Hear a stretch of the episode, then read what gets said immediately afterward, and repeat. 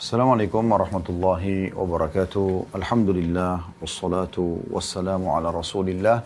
Segala puji dan puja kehadirat Allah Subhanahu wa taala juga salawat dan taslim kepada Nabi besar Muhammad sallallahu alaihi wa ala alihi wa sahbihi wasallam.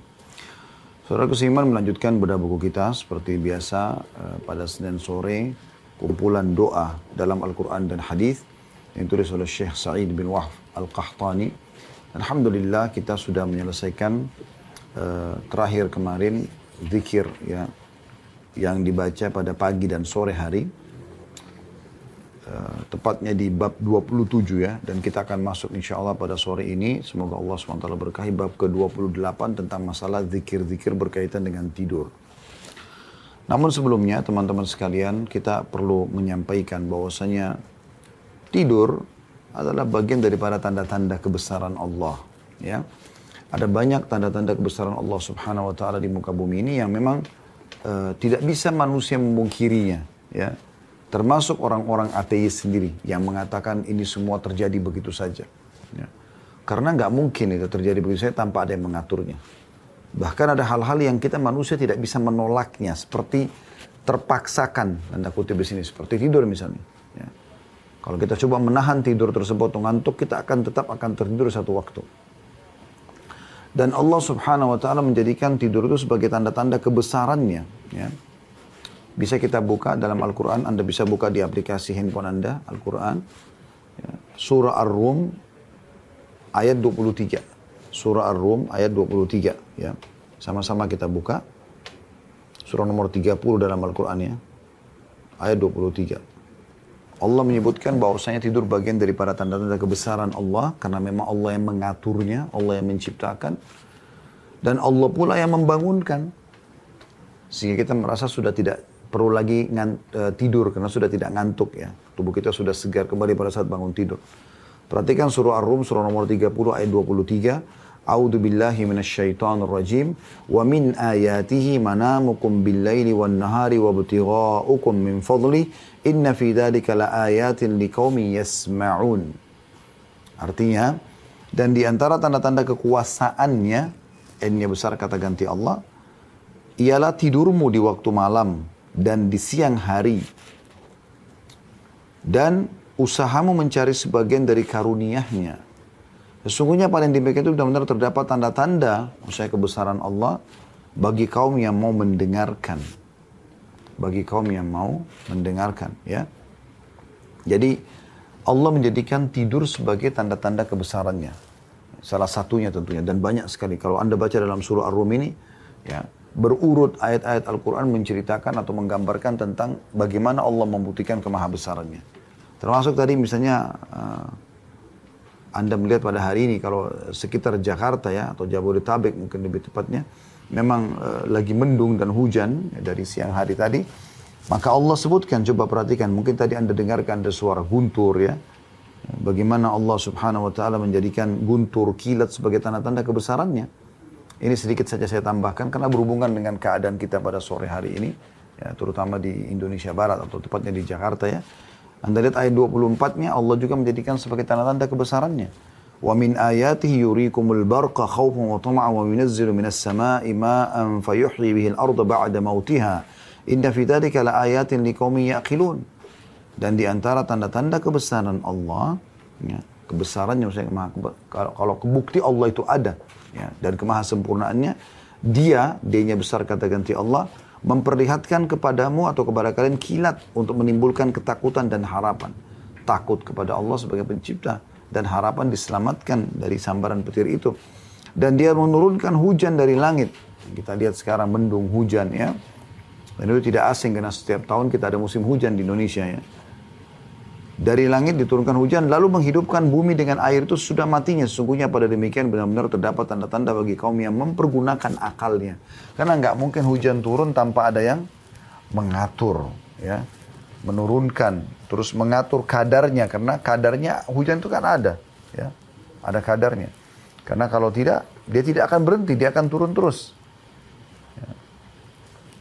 Dan saksi bahasan kita kembali kepada ayat 23-nya ya, ayat 23 ya. Jadi Allah jadikan itu sebagai tanda-tanda kebesarannya. Jadi tidur ini dijadikan sebagai gambaran gitu ya. Dan tidur ini memang dibutuhkan ya. dalam kehidupan kita untuk istirahat ya. Sel-sel tubuh kita diperbaharui lagi ya. Kalau kendaraan mungkin servis ya, diservis kembali gitu ya. Oleh karena itu ini Allah Subhanahu wa taala menjadikan sebagai tanda-tanda kebesarannya. Dan di sini dalam ayat tadi yang kita bacakan itu ada dua jenis tidur, ada tidur malam dan tidur siang. Kalau tidur malam itu di umumnya orang bilang memang tidur kalau uh, dalam Al-Quran dan uh, dalam istilah bahasa Arab pun kalau tidur siang atau bahasa Arabnya naum ya. Kalau tidur siang beda disilakan dengan kailula, istirahat siang. Jadi ada istilah yang berbeda. Biasanya kalau siang hari orang tidak butuh lama gitu. Tidur cepat saja. Dan memang ada penelitian membuktikan kalau tidur uh, cepat di siang hari itu biasanya juga sama memperbaharui sel-sel kita ya. Baik, ada beberapa istilah dalam Al-Quran tentang masalah tidur. Ada sinah, sinah itu ngantuk saja. Ya. Itu juga bagian daripada tanda-tanda kebesaran Allah. Dan Allah sebutkan dalam surah Al-Baqarah, ya, dalam uh, ayat kursi ya, tentang masalah kebesaran Allah juga di situ ada ya. Karena Allah tidak pernah ngantuk. Anda sudah tahu ayat kursi. Ada dalam surah Al-Baqarah surah nomor 2 ayat 255 ya. Dan antara potongan ayatnya Allah mengatakan la ta'khuduhu sinatun wala naum. Allah tidak pernah sina mengantuk apalagi tidur, naum. Ya. Itu Allah sebutkan. Nah, tapi bagi manusia, sina itu bisa terjadi. Ngantuk. Bahasa lainnya juga nuas. Ya. Tapi bedanya antara sina, sina itu uh, ngantuk yang belum sampai tidur. Ya. Di dalam bahasa Arab itu cukup luas dan dalam Al-Quran juga itu sangat besar atau sangat sangat sangat luas sekali bahasannya karena dibedakan lagi antara ngantuk biasa, sinah tadi itu dalam ayat kursi dengan nuas. Nuas itu ngantuk tapi diikuti dengan tidur sekejap. Itu beda juga istilah dalam bahasa Arab. Dan dalam Al-Quran juga disebutkan masalah itu. Seperti Allah gambarkan tentang Ashabul Kahfi. Ya. Eh, maaf, bukan dalam surah Al-Anfal ayat 11. Ini tentang masalah ngantuk tapi diikuti dengan tidur sekejap. Ya. Nah ini Allah gambarkan tentang, kita bisa lihat dalam surah Al-Anfal ayat 11, bisa dibuka Al-Qurannya ya. Ini cerita tentang perang Badr. Jadi salah satu uh, kebaikan yang Allah berikan kepada para mujahidin, mereka merasakan nuas. Artinya ngantuk tapi tertidur sekejap lalu dia bangun. Kalau tadi sinah itu baru ngantuk-ngantuk aja tidak sempat tidur. Ya. Jadi memang dalam Al-Quran diceritakan uh, berbeda itu istilahnya ya. Nah pada saat Allah subhanahu wa ta'ala ingin menghilangkan rasa takut kaum mukminin agar mereka tetap semangat bisa menghadapi musuh mereka dan mereka cukup istirahat, Allah berikan kepada mereka nuas. Ngantuk tapi sambil tertidur. Ya. Tapi belum lelap. Masih disilakan dengan ngantuk. Dalam surah Al-Anfar, Allah SWT gambarkan ayat 11-nya, A'udhu billahi minasyaitan rajim, إذ يغشيكم النعاس أمنة منه وينزل عليكم من السماء ماء ليطهره وينزل عليكم من السماء ماء ليطهركم به ويذهب عنكم رجز الشيطان وليربط على قلوبكم ويثبت به الأقدام Ingatlah ketika Allah menjadikan kamu mengantuk, tapi disilakan dengan nuas di sini ya, bukan sina. Makanya saya tadi bedakan kalau uh, sinatun dalam ayat kursi la ta'khuduhu sinatun itu berarti ngantuk yang belum sampai tidur. Kalau nuas di sini sampai tidur. Ingatlah ketika Allah menjadikan kamu mengantuk, sebagai suatu penentraman dari sisinya. Karena orang kalau ngantuk rasa takutnya hilang. Dia lebih fokus kepada ingin istirahatnya gitu. Nah itu Allah berikan kepada seluruh mujahidin yang hadir bersama Nabi SAW dari para, para dari kalangan sahabat Ridwanullah alim di perang Badar ya. Dan Allah menurunkan kepadamu hujan dari langit untuk mensucikan kamu dengan hujan itu dan menghilangkan dari kamu gangguan-gangguan syaitan dan untuk menguatkan hatimu dan memperteguhkan dengannya telapak kakimu. Jadi waktu perang Badar itu Allah turunkan hujan gerimis yang yang halus sekali ya yang ya apa yang bisa kadang-kadang kita merasakan kita kayak nggak takut basah kuyup karena gerimisnya tuh tipis sedikit sekali airnya. Nah biasanya itu membuat ngantuk gitu. Nah Allah turunkan itu kepada para mujahidin di perang Badr. Sehingga dengan gerimis itu mereka ter, tertidur sejenak ya atau ngantuk tapi diikuti tidur itu diistilahkan dengan nuas ya itu diistilahkan dengan nuas Kemudian juga ada diistilahkan di dalam Al-Quran ya rukud ya. Nah, kalau rukud ini sudah tidur tapi dalam jangka panjang. Jadi tidur yang tidak normal, lama sekali tidurnya, bukan seperti umumnya orang-orang gitu. Itu diistilahkan dengan rukud. Maka ini Allah gambarkan tentang Ashabul Kahfi. Anda bisa lihat dalam surah Al-Kahfi, ya. surah nomor 18 ayat 18 ya. Kalau sudah dibuka saya bacakan, A'udzubillahi minasyaitonirrajim. rajim wa tahsabuhum aiqadhan wa hum ruqud. Ini ada ruqud Allah sebutkan situ. Wa tahsabuhum aiqadhan wa hum ruqud wa nuqallibuhum dhat al-yamin wa dhat al-shimal wa kalbuhum basitun dhira'ihi bil wasid law i'tala'ta 'alaihim minhum firaran wala firaran wala mulita minhum ru'ba. Dan kamu mengira mereka bangun padahal mereka tidur, ruqud. Nah, di sini Allah pakai istilah rukud untuk ashabul kahfi karena mereka tidur lama. 309 tahun kan. Dan kami bolak-balikkan mereka ke kanan dan ke kiri, sedangkan anjing mereka mengunjurkan kedua tangannya di depan di muka mulut mulut gua itu atau pintu gua dan jika kamu menyaksikan mereka tentulah kamu akan berpaling dari mereka dengan melarikan diri dan tentulah hati kamu akan dipenuhi dengan ketakutan terhadap mereka karena heran melihat orang tidur sampai ratusan tahun tapi istilah Allah gunakan di sini rukud itu ya. Kemudian juga ada istilah dalam Al-Quran yahja'un atau haja. Ya. Haja.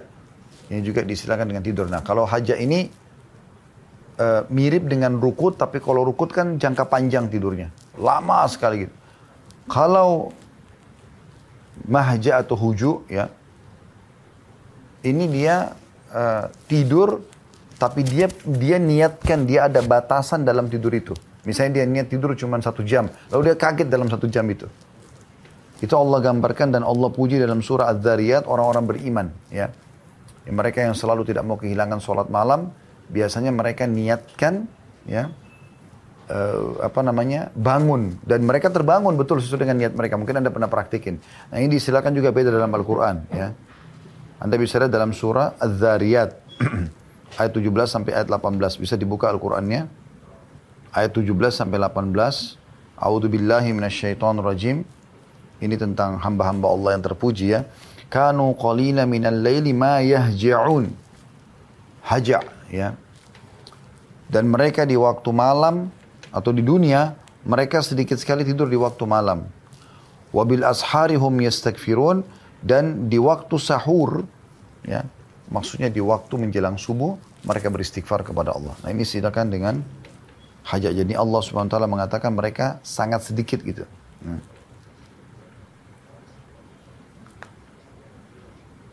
Kemudian juga ada istilah suba' suba'at ya. Bisa dilihat dalam surah Naba ayat 9. A'udzu billahi minasyaitonir rajim. Wa ja'alna naumakum subata dan kami jadikan tidurmu itu untuk istirahat. Nah, ini tidur istirahat ini biasanya uh, bisa dua keadaan. Orang memang mau istirahat dalam arti kata memang dia tahu malam hari dia harus tidur, dia niat istirahat. Atau memang dalam kondisi dia capek sekali. Intinya Allah jadikan tidur itu bisa menjadi penyebab dia uh, istirahat. Nah, dari kesemua macam tidur ini, teman-teman sekalian disebutkan dengan berbagai macam istilah dalam Al-Quran, anjurannya adalah membaca. Jadi kalau kita sudah mulai ngantuk dan kita ada niat mau tidur, maka tetap kita baca doa-doa. Anjurannya itu agar kita tidak kehilangan pahala. Misal contoh Anda lagi di pesawat, ya, Anda mau tidur. Mungkin satu jam Jakarta, Surabaya, Anda berpikir daripada saya duduk, saya juga butuh istirahat, lalu tidur. Tetap juga dibaca. Jadi tidak kehilangan zikir-zikir mau tidur ini. Baik. Di sini penulis memulai di halaman 94 ya, saya bacakan. Beliau mengatakan menyatukan dua telapak tangan seperti ketika berdoa, lalu meniup keduanya sambil membaca pada keduanya surah Al-Ikhlas, Al-Falak, dan An-Nas. Ya. Jadi ketiga ini beliau anjurkan atau beliau mengatakan zikir tidur yang pertama adalah membaca ketiga surah ini. Al-Ikhlas, Al-Falak, dan An-Nas. Baca ini. Nah, ini pada saat dibaca, uh, dibuka dulu telapak tangan seperti orang berdoa dan kita baca. Dan ini disebutkan dalam riwayat-riwayat yang sahih Nabi SAW melakukan dibaca al-ikhlas tiga kali setelah selesai tiup. Baca al-falak tiga kali setelah selesai tiup. Baca nas tiga kali kemudian selesai ditiup. Lalu kemudian diusapkan ke seluruh tubuh dari kepala digosok-gosok sampai ke seluruh tubuh. Ya. Di, di, semuanya diberikan, semua digosok sampai ke kaki. Ya. Dan dalam beberapa asar disebutkan Aisyah mengatakan Nabi SAW tidak berbicara ya pada saat akan membaca itu dan meniupkan. Jadi betul-betul bacaan itu ya selesai dibaca langsung ditiup langsung diusapkan tanpa berbicara dengan bahasa-bahasa uh, lain cuma membaca ini. Dan kita mulai dengan al-ikhlasnya. Bismillahirrahmanirrahim. Qul huwallahu ahad. Ikrarkanlah bahwasanya Allah itu Esa. Artinya tidak ada Tuhan lagi di langit dan di bumi. Tuhan cuma satu Allah. Allahus samad. Allah yang bergantung kepadanya segala sesuatu. Jadi sehebat apa pun manusia. Kita langsung kerucutkan aja. Jadi di, di alam manusia, di alam kita ini. Para ilmuwan manusia mengatakan dari penduduk-penduduk bumi ini yang paling canggih maju adalah manusia. Karena hewan-hewan masih terus saja membuat rumah mereka dengan potongan-potongan kayu, manusia sudah bisa membangun building, udah ada pesawat, ada segala macam. Memang Allah mengatakan tentang manusia fi ahsani takwim. Kami ciptakan manusia dengan sesempurna mungkin gitu ya. Baik kita berjalan dengan akal mereka para orang-orang yang ateis pun yang mengatakan manusia adalah penduduk bumi yang paling canggih. Walaupun mereka tidak yakin tentang Tuhan gitu ya. Di sini manusia bergantung dengan sistem yang sudah Allah buat. Dan ini mengharuskan mereka mengakui adanya Tuhan sebenarnya. Seperti pergantuan pergantian siang malam ya. Mau nggak mau sehebat apa pun manusia itu dia nggak akan bisa mengubah malam. Nggak mungkin. Dia bisa padamkan lampu dia bisa uh, di rumahnya sehingga dan dia tutup semua gordennya supaya dia kelihatan gelap walaupun siang hari tapi itu cuma dia bisa lakukan di luar dia nggak bisa buat apa-apa kalau malam datang tetap akan gelap kalau siang datang tetap akan terang Ya. Jadi kalau dia mau misalnya gelap di rumahnya di siang hari dia tinggal tutup. Lamp, matikan lampu, padamkan lampu, kemudian dia tutup gordennya misalnya. Dia padamkan lampu lalu dia tutup gordennya. Kalau dia berharap di siang, di malam hari terang, dia nyalakan lampu.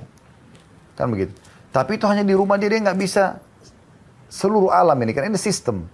Dan ini tidak mungkin kalau tanpa ada yang mengatur. Itu tanda-tanda kebesaran Allah. Ini termasuk yang perlu direnungi. Ini Allah sebutkan dalam surah Al-Ikhlas ini. Itu penjelasannya. Begitu juga malam, siang, kemudian turunnya hujan dari langit. Nggak bisa ditahan oleh mereka.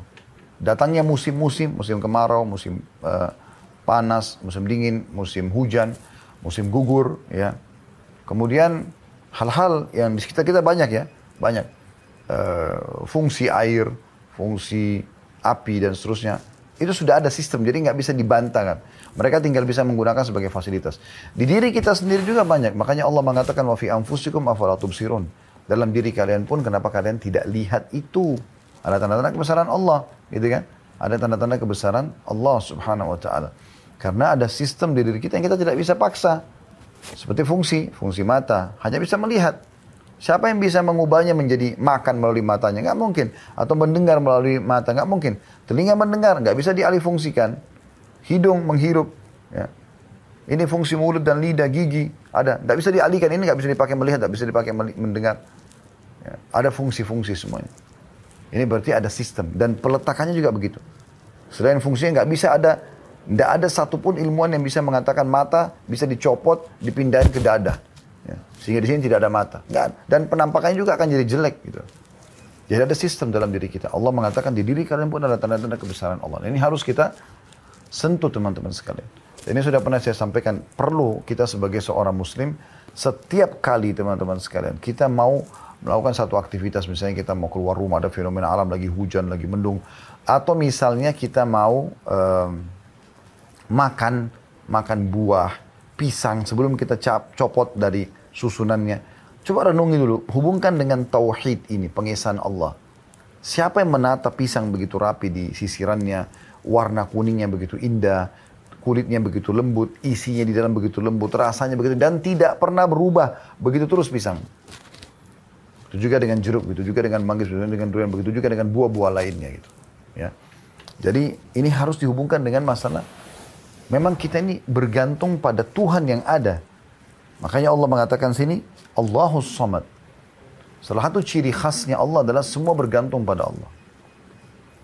Lam yalid wa lam yulad tidak beranak dan tidak diperanakkan. Allah tidak punya orang tua. Kalau ada orang tuanya lalu siapa? Kakek neneknya dan seterusnya. Dan Allah juga tidak beranak. Tidak ada keturunannya. Nah, ini membantah keyakinan orang-orang Nasrani yang mengatakan Isa adalah Isa alaihissalam adalah anak Tuhan. Walam yakul lahu kufuwan ahad dan tidak ada yang setara dengannya. Ya, jadi kita sebelum tidur membaca ini. Mengikrarkan tauhid kita kepada Allah SWT. Ya, kata sebagian ulama, kita dianjurkan menutup malam kita di sholat witir dengan kulhu Allah ahad. Salah satu zikir mau tidur ini baca kulhu Allah ahad. Itu berarti kita tutup hidup kita dengan tauhid dan kita bangun membaca sholat ya Uh, kalau kita bangun sholat subuh ya, sunnatul fajr, kita baca di rakaat keduanya juga dengan al-ikhlas. Tentu al-ikhlas punya keutamaan banyak sekali, sudah kita sebutkan di zikir pagi petang ya, tapi saya ingatkan kembali, membaca satu kali sama dengan membaca sepertiga Al-Quran. Ya. Walaupun membaca sepertiga Al-Quran lebih afdal secara langsung, tapi ini bisa mencapai pahala itu. Ini dianjurkan kita baca tiga kali, berarti sama kita dengan menghatam 30 juz Al-Quran pahalanya. Maksudnya mendapatkan keutamaan yang besar walaupun membaca sambil mengh sampai menghatam Al-Quran dari awal sampai akhir itu lebih afdal. Gitu. Kemudian kita membaca setelah tauhid surah Al-Falaq yang juga sudah kita paparkan panjang lebar makna-maknanya ya. Tapi kita ingatkan kembali saya bacakan a'udzubillahi minasyaitonirrajim bismillahirrahmanirrahim qul a'udzu birabbil falaq min syarri ma khalaq wa min syarri ghasiqin idza waqab wa min syarri naffatsati fil 'uqad wa min syarri hasidin idza hasad. Katakanlah hai Muhammad aku berlindung kepada Tuhan yang menguasai waktu subuh. Jadi subuh sendiri tanda-tanda kekuasaan Allah Subhanahu wa taala. Transisi dari malam ke pagi gitu. Bagaimana langit yang gelap tiba-tiba jadi terang gitu. Aku berlindung kepada Tuhan yang menciptakan waktu pagi itu. Artinya dari semua keburukan yang ada pagi itu sampai malam lagi. Wa min syarri ma min syarri ma khalaq min syarri ma khalaq dari semua keburukan atau kejahatan makhluknya. Semua yang buruk Allah ciptakan ya, hal baik dan hal yang buruk. Hal baik untuk kita ikutin, kita jadikan pegangan hidup, kita nikmati kalau sesuatu yang baik-baik ya. Sementara yang tidak baik untuk sebagai peringatan dan tidak boleh di di, di, dinikmati ataupun dilakukan. Nah di sini kita berlindung dari semua keburukan. Karena ada orang yang menggunakan potensi keburukannya, menipu, berbohong, segala macam. Nah, kita berlindung kepada Allah dari itu semuanya. Wa min syarri ghasiqin idza waqab dan kita juga berlindung kepada Allah dari kejahatan malam apabila telah gelap gulita. Karena di malam hari biasanya kalau gelap sekali orang ketakutan. Dan juga sisi lain, kalaupun gemerlapan maka biasanya orang gunakan kemaksiatan. Sebagaimana kita tahu sekarang, orang berbuat dosa justru di malam hari, gitu kan? Diskotik, bar, karaoke lebih ramai di malam hari. Walaupun di siang hari mungkin masih ada yang buka, tapi itu jarang. Dan biasanya kemaksiatan terjadi justru di masa-masa atau di waktu-waktu lalai. Itu biasanya di malam hari ya. Nah, kita minta berlindung kepada Allah dari keburukan itu. Kemudian wa min syarri naffatsati fil 'uqad dan kami juga atau kita berlindung ya, dari kejahatan wanita-wanita tukang sihir yang menghembuskan pada buhul-buhul. Nah, ini biasanya mereka lakukan di malam hari. Mereka ambil buhul-buhul, boneka kah, apalah, segala macam sebagai wadah. Lalu mereka hembuskan sambil meniupkan mantra-mantranya di situ gitu. Kita berlindung juga dari sihir-sihir mereka. Dan yang terakhir, wa min hasidin idha hasad. Dan dari iri dengki orang. Ya. Kalau ada tanya, memang apa bahayanya orang kalau iri kepada kita? Bahaya. Karena iri itu berharap agar apa yang ada pada kita yang dia cemburu atau dia iri itu hilang. Misalnya Anda punya ketampanan, kekayaan, kepintaran, dia berharap hilang itu namanya dengki. Itu tidak boleh. Nah, surah Al-Falaq yang pendek ini berisikan begitu banyaknya makna tadi kita bahasakan. Kita berlindung dari ya keburukan yang ada pada pagi hari, semua makhluk Allah dari hewan, dari manusia, dari jin yang berbahaya, yang buruk, semua kita berlindung kepadanya. Kita berlindung dari waktu malam supaya tidak lalai dalam kemaksiatan dan juga tidak ketakutan di malam hari. Kemudian kita berlindung yang ketiga dari uh, sihir, penyihir-penyihir yang menyihir di malam hari. Dan juga yang keempat adalah kita minta dijauhkan dari segala iri dengki orang. Kemudian selanjutnya ini juga kita baca tiga kali ya. Lalu selanjutnya kita baca An-Nas. Bismillahirrahmanirrahim. Qul a'udhu birabbin nas. Katakanlah hai Muhammad, aku berlindung kepada Tuhan yang memelihara dan menguasai manusia. Jadi apa pun keburukan yang ada dari manusia, aku berlindung kepada Allah yang pemiliknya, manusia-manusia tersebut. Malikin nas, rajanya manusia. Ilahin nas, Tuhannya manusia atau sembahan manusia. Min syarril waswasil khannas. Dari kejahatan atau bisikan yang biasa tersembunyi. Ya. Alladhi yuwaswisu fi sudurin nas. Yang biasa dibisikkan dalam bentuk kejahatan ke dalam dada manusia. Minal jinnati wan nas. Baik itu dari jin ataupun manusia. Ya. Jadi surah An-Nas ini menggambarkan kepada kita bahwasanya memang ada golongan yang jahat dan buruk dari jin juga dari manusia. Dan kita berlindung kepada Allah SWT jangan sampai bisikan-bisikan mereka sampai kepada kita. Nah, karena ada yang sampai bisikan-bisikan ini membawa kita kepada kemaksiatan kepada Allah Subhanahu wa taala. Dan hadis ini diriwayatkan Bukhari jadi 9 halaman 62. Dan juga Muslim jadi 4 halaman 1723. Jadi ini zikir yang pertama yaitu langsung buka telapak tangan, baca Al-Ikhlas tiga kali, Al-Falak tiga kali, An-Nas tiga kali, lalu tiupkan.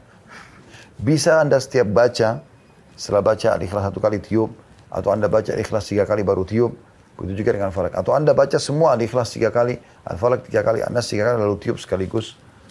Satu kali atau dua kali, kemudian Anda usap seluruh tubuh kita. Makanya penulis mengatakan kemudian dengan kedua telapak tangan mengusap tubuh yang dapat dijangkau dengannya. Dimulai dari kepala, wajah, tubuh bagian depan, ya seluruhnya, dan juga yang bisa dijangkau dari bagian belakang sampai ke kaki. Setelah itu kita pindah ke zikir yang kedua itu membaca ayat kursi. Ya, ini juga sudah kita jelaskan pada saat membaca uh, apa namanya uh, uh, zikir pagi petang ya. Bagaimana kedudukan ayat kursi yang luar biasa. Ya. Saya bacakan Bismillahirrahmanirrahim.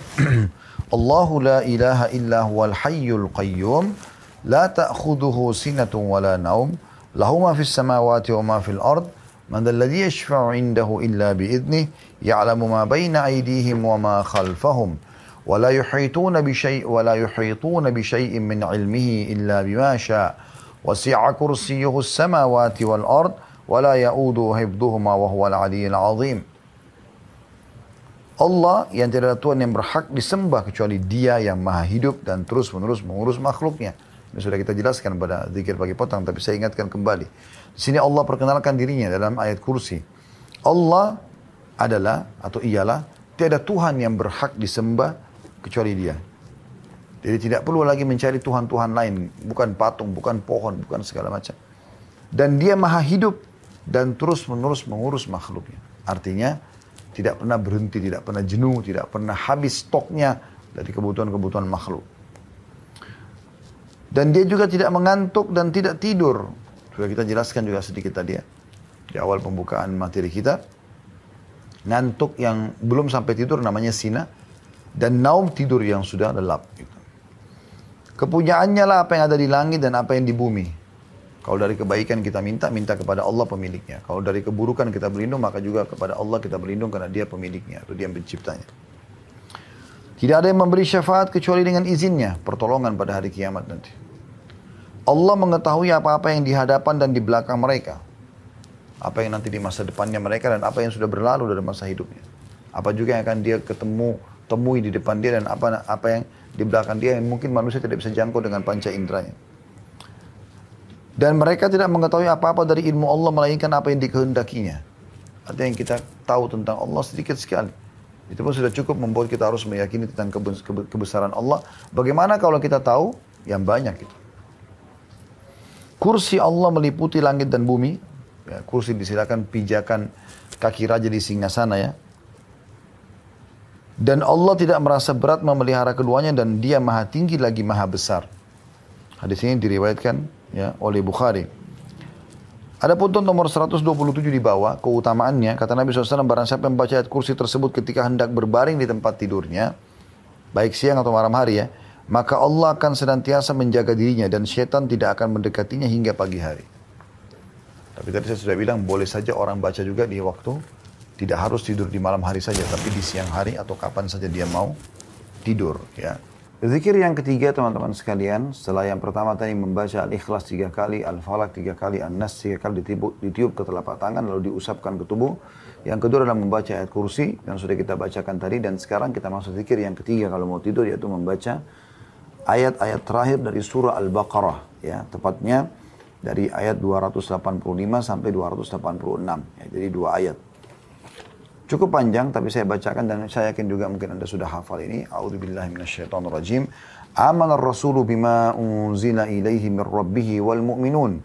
Kullun amana billahi wa malaikatihi wa kutubihi wa rusulihi la nufarriqu baina ahadin min rusulihi. Sami'na wa ata'na ghufranaka rabbana wa ilaikal masir.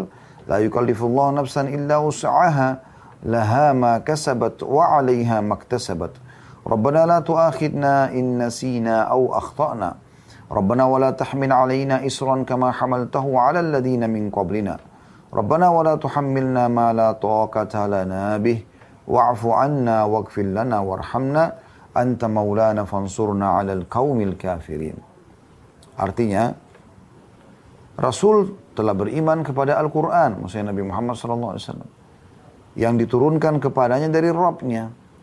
Berarti kita pun beriman kepadanya.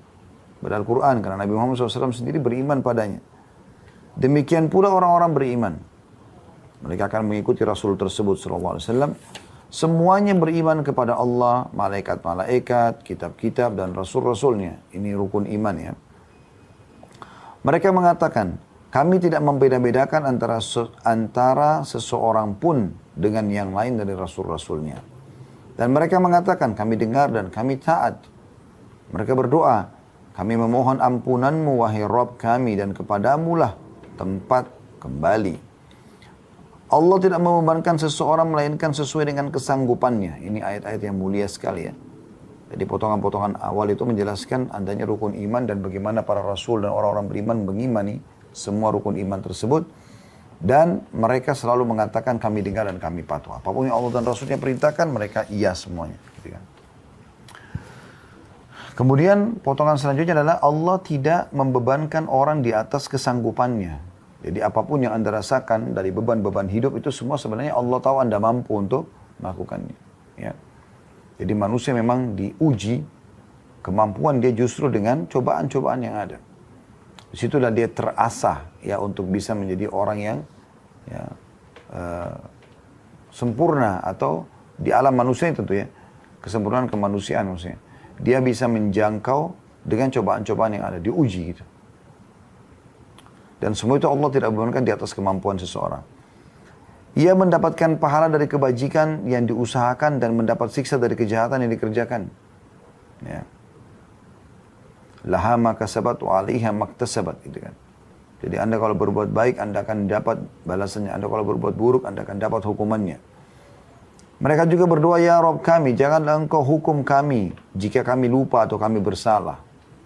Ini permintaan yang mulia agar jangan sampai hanya karena lupa saja atau melakukan kesalahan lalu Allah murka dan Allah menghukum gitu. Ya Rob kami, janganlah engkau bebankan kepada kami beban yang berat sebagaimana engkau bebankan kepada orang-orang sebelum kami. Maksudnya, ya, apa pun yang memang berat bagi orang-orang sebelum kita, semoga Allah tidak bebankan kepada kita gitu ya. Ya Rob kami, janganlah engkau pikulkan kepada kami apa yang tak sanggup kami memikulnya. Oleh karena itu maafkanlah kami, ampunilah kami dan rahmatilah kami, engkau penolong kami, maka tolonglah kami terhadap orang-orang kafir. Ada pun nomor 128 dari hadis riwayat Bukhari jadi 9 halaman 94 dan Muslim jadi 1 halaman 554. Kata Nabi SAW barang siapa membaca dua ayat tersebut di malam hari. Ya, dua akhir ayat Al-Baqarah. 285 dan 286. Maka dua ayat tersebut telah mencukupinya. Ya. Maksudnya adalah dua ayat tersebut memenuhi semua apa yang diharapkan ya, terlindungi dari kejahatan dan juga akan mendapatkan kebaikan-kebaikan yang memang kalau Allah berikan di malam hari itu. Selanjutnya, zikir yang keempat adalah kita membaca Bismika Rabbi wa wa'tu jambi wa bika arfa'u In amsakta nafsi farhamha wa in arsalta fahfadha bima tahfadu bihi ibadak as-salihin. Ini termasuk zikir yang jangan luput ya. Dan maknanya sangat dalam. Saya terjemahkan coba. Bismika Rabbi wada'tu jambi. Wada'tu jambi. Dengan namamu ya Rabb, aku meletakkan lambungku ini. Maksudnya semua sikap, tindak tanduk, perbuatanku semuanya dengan izinmu. Sampai kita mau tidur saja kita mengatakan ya Allah, ya, dengan namamu lah aku meletakkan lambungku ini. Wabika arfa'u. Dan dengan namamu pula aku mengangkatnya, maksudnya nanti pada saat aku bangun gitu. Jadi semuanya dengan kekuatan dan daya dari Allah. In amsakta nafsi farhamha. Jika engkau mengambil ruhku, ya, maka rahmatilah dia.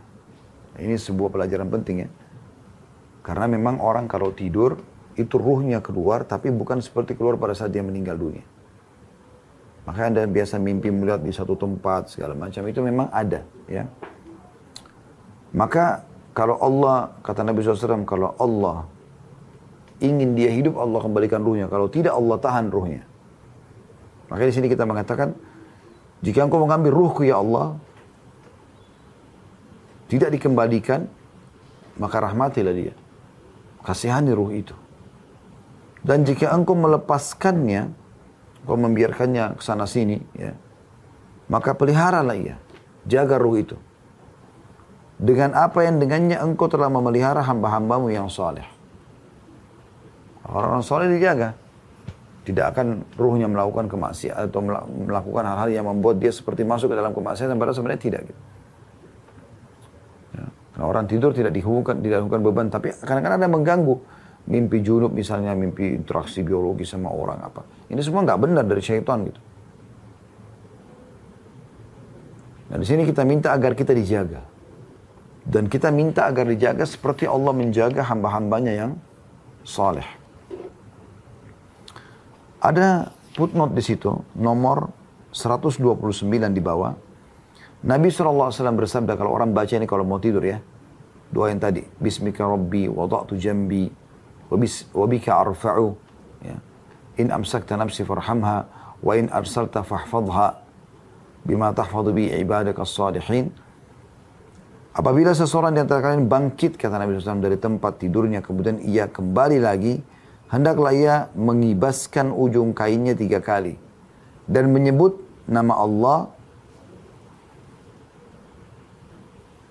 Karena ia tidak tahu apa yang ditinggalkannya di tempat tidur sebelum atau setelah ia bangkit.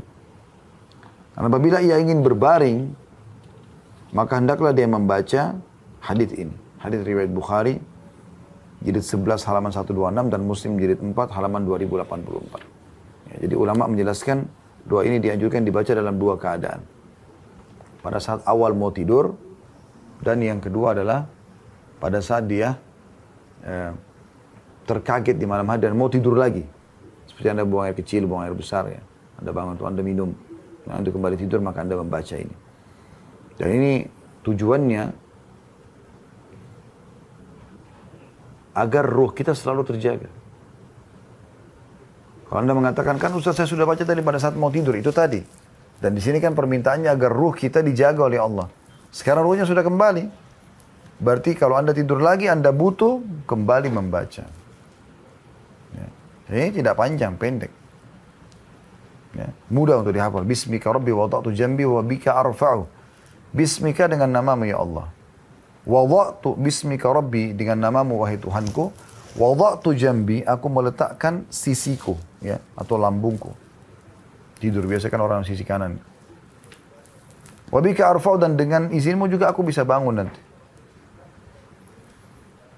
In amsakta nafsi Farhamha. Kalau kau tahan ruhku ya Allah, kasihani dia. Wa in arsaltaha dan kalau kau melepaskannya, fahfadha. Maka jagalah dia. Kama tahfadu ibadaka salihin. Sebagaimana kau menjaga ruhnya orang-orang yang salih. Jadi sebenarnya kita minta sederhana. Ya. Aku meletakkan lambungku dan mengangkatnya karenamu ya Allah atau dengan izinmu. Ini potongan pertama. Bismika wada'tu Bismika Rabbi wada'tu jambi wa bika arfa'u. Ini potongan pertama kalau Anda mau bagi supaya mudah dihafal ya. Jadi kita mengembalikan segala uh, tidur kita dan bangun kita itu karena izin Allah atau dengan izin Allah. Potongan yang kedua adalah in amsakta nafsi farhamha. Kalau kau kalau engkau ya Allah menahan ruhku tidak dikembalikan lagi pada saat aku sudah tidur, maka ya, kasihanilah dia. Wa in arsalta kalau kau mengutusnya fahfadha. Jagalah. Kama tahfadhu bihi ibaduka salihin. Jadi nanti mimpinya segala macam itu selalu yang baik-baik saja gitu. Kita kembali ke putung nomor 129, kata Nabi SAW, apabila seseorang di antara kalian bangkit dari tempat tidurnya kemudian ingin kembali lagi, hendaklah ia mengibaskan ujung kainnya tiga kali. Maksudnya spraynya ya, atau selimutnya. Hendaklah ia mengibaskan ujung kainnya tiga kali dan menyebut nama Allah karena ia tidak tahu apa yang ditinggalkannya di tempat tidur setelah ia bangkit. Dan apabila ia berbaring lagi, maka hendaklah membaca doa ini. Ini masuk ke doa yang keempat ya. Yang pertama tadi al-ikhlas, al-falak, an-nas tiga-tiga kali ditiup ke telapak tangan lalu diusap di tubuh. Yang kedua ayat kursi, yang ketiga dua ayat terakhir surah Al-Baqarah 285 sampai 286. Yang keempat tadi yang baru kita baca bismika rabbi wada'tu jambi wa bika arfa'u ya. In amsakta nafsi farhamha wa in arsalta fahfadha kama tahfadhu ibadaka salihin yang kelima di halaman 102 Allahumma innaka khalaqta nafsi wa anta tawaffaha laka mamatuha wa mahyaha. In ahyaitaha fahfadha wa in amattaha fakfir laha Allahumma inni as'aluka as'aluka al-afiyah. Yang artinya, Allahumma ya Allah, innaka khalaqta nafsi. Engkaulah yang telah menciptakan diriku. Wa anta tawaffaha. Dan engkau juga yang akan mewafatkannya. Ini makna tauhidnya dalam sekali ya. Artinya Allah, ya, aku kembalikan kepada engkau penciptaku. Kalau engkau menahannya, kalau engkau mewafatkannya atau engkau yang mewafatkannya. Laka mamatuha wa mahyaha. Engkau lah yang menguasai atau memiliki kematian dan kehidupannya. In ahyaitaha fahfadha. Kalau seandainya kau masih hidupkan setelah tidur ini ya Allah, jagalah dia. Wa in amattaha fakfir laha. Dan kalau seandainya engkau wafatkan, maka ampunilah dosa-dosanya. Allahumma inni as'aluka al-afiyah. Ya Allah, aku mohon kepadamu keselamatan. Maksudnya dari penyakit, dari dosa, dari siksa. Semua itu masuk dalamnya. Hadis ini riwayat Muslim jadi tempat halaman 2083 dan Ahmad diriwayatkan jadi dua halaman 79. Ya, sama doa ini juga kembali atau mentauhidkan Allah Subhanahu wa taala. Ini doa yang luar biasa juga ya. Allahumma innaka khalaqta nafsi. Ini ikrar bahwasanya Allah pencipta kita. Ya Allah, sungguhnya engkau lah yang telah menciptakan diriku. Jadi kita renungi maknanya sambil kita baca. Ya. Allahumma innaka khalaqta nafsi. Sungguhnya Allah engkau menciptakan diriku. Wa anta tawaffaha. Dan engkau yang telah mewafatkannya. Laha, la, laka mamatuha wa mahyaha. Di tanganmu lah kehidupan dan kematian, kematian dan kehidupannya. In ahyaitaha fahfadha. Tapi kalau kau hidupkan lagi setelah mati ini, eh, setelah tidur ini, maka ya, jagalah. Wa in amatta fakfir laha. Dan kalau kau ya, mematikannya, maka ampunilah dia. Allahumma inni as'aluka al-afiyah. Ya Allah, aku mohon kepadamu keselamatan. Dan mana keselamatan? Adalah keselamatan dari penyakit, dosa, dan juga siksa. Ini semuanya kita berlindung kepada Allah subhanahu wa ta'ala. Ya. Ini bahasan kita insya Allah. Uh, dan kita akan lanjutkan nanti di zikir setelahnya atau uh, di pertemuan pertemuan setelahnya dengan zikir-zikir yang lanjutan ya kurang lebih ada beberapa zikir lagi insya Allah atau saya tambahkan di sini satu ya ini kita tadi sudah sampai zikir yang ke uh, empat atau yang kelima ya yang kelima kita tambahkan yang keenam supaya satu halaman ini selesai ya di halaman 102 yaitu kita membaca Allahumma kini adabaka yawma tab'atsu ibadak. Ya Allah, selamatkan aku dari siksamu pada saat atau di hari di mana engkau bangkitkan hamba-hambamu. Ini dibaca tiga kali. Ya, dalam putnot nomor 131, Dikatakan apabila Rasulullah SAW ingin tidur, beliau meletakkan tangan beliau yang kanan di atas pipi beliau, kemudian membaca hadis ini. Hadis ini diriwayatkan oleh Abu Daud di jilid 4 halaman 311. Jadi sambil baring, baring sisi kanan kemudian membaca ini gitu ya. Membaca Rabbi kini adzabaka yauma tab'atsu ibadak. Dalam riwayat Imam Muslim juga ini dianjurkan dibaca sebelum takbiratul ihram salat ya. Jadi kita minta perlindungan kepada Allah Subhanahu wa taala dari semua siksa Allah terutama ya dari siksa pada saat kebangkitan nanti. Apakah itu dibangkitkan nanti di mahsyar ataupun sudah masuk ke dalam kuburan. Karena memang di mahsyar pun ada orang yang tersiksa sambil menunggu panggilannya dari atau ke api neraka wa naudzubillah.